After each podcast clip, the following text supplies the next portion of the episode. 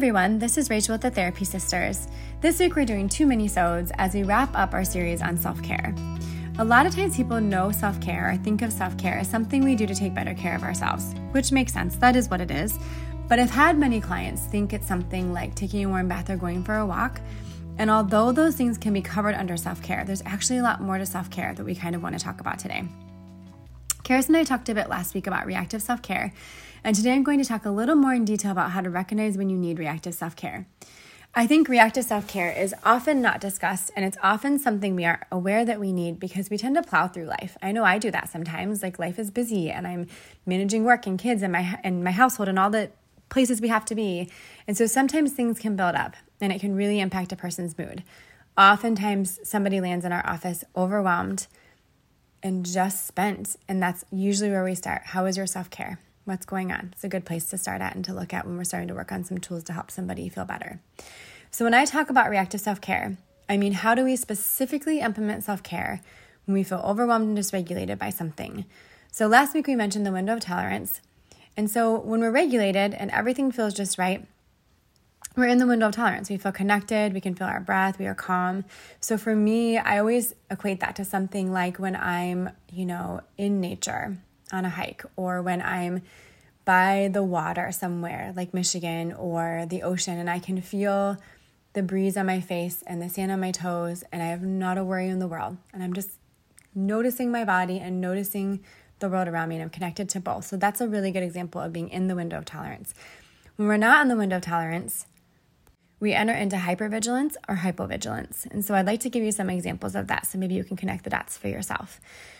When we are in a hypoarousal state, some examples of what are happening in the body are things like shutting down, disengaging from people. You might go blank or feel disconnected from yourself and others. It feels kind of flat, maybe a little depressive. An example of hypervigilance is irritability, intrusive thoughts. You might feel more on edge and just kind of, yeah, just kind of um, just agitated. So, last week I mentioned that one of the most important things is paying attention to how our bodies feel, which involves paying attention to our body sensations.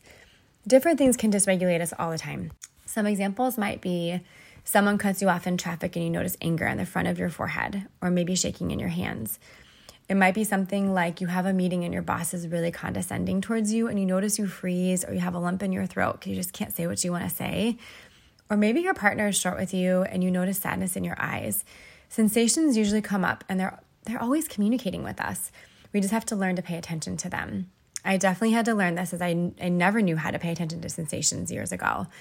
Most of us are not taught to pay attention to our body sensations.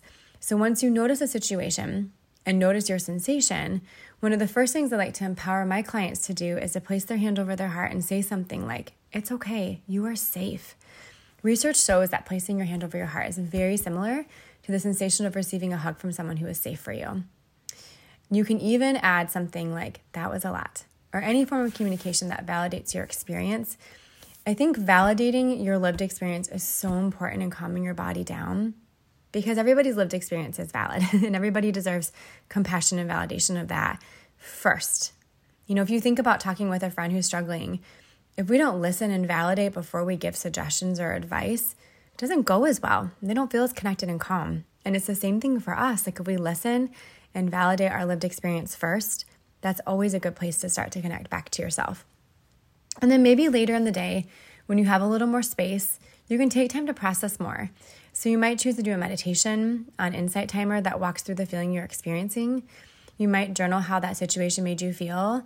And going back to meditation, you might even do a meditation that is like a body scan to help you recognize sensations and what's connecting for you to gain more awareness about your sensations.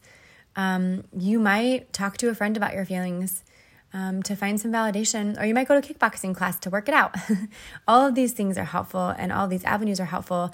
And it really is about figuring out what you need reactively because it might not always be the same. Sometimes I need to go, you know, like kick butt lifting some weights or kickboxing, and sometimes I need to talk to a friend, and sometimes I need to journal and meditate. And just depending on the situation and the depth of how I felt like it affected me, I've had to get curious with myself and figure out how to really meet the need in that space.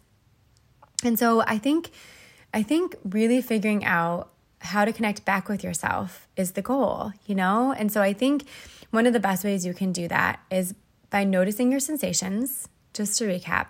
When a situation occurs, regulating yourself through taking a deep breath or placing your hand over your heart and saying something like, It's okay, you are safe, and that was a lot, or even, I believe you, that was too much. It doesn't matter why, it just matters that it was because your body is telling you all you need to know.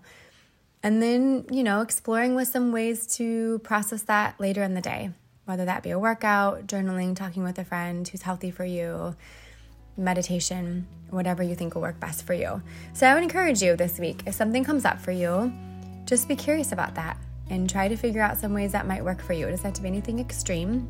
Any step is a good step towards helping yourself feel more connected to yourself. You deserve to take care of yourself and to validate your process and your own needs. Come back on Thursday as Charis walks us through a reactive self care toolbox and gives some more information. We'll see you then.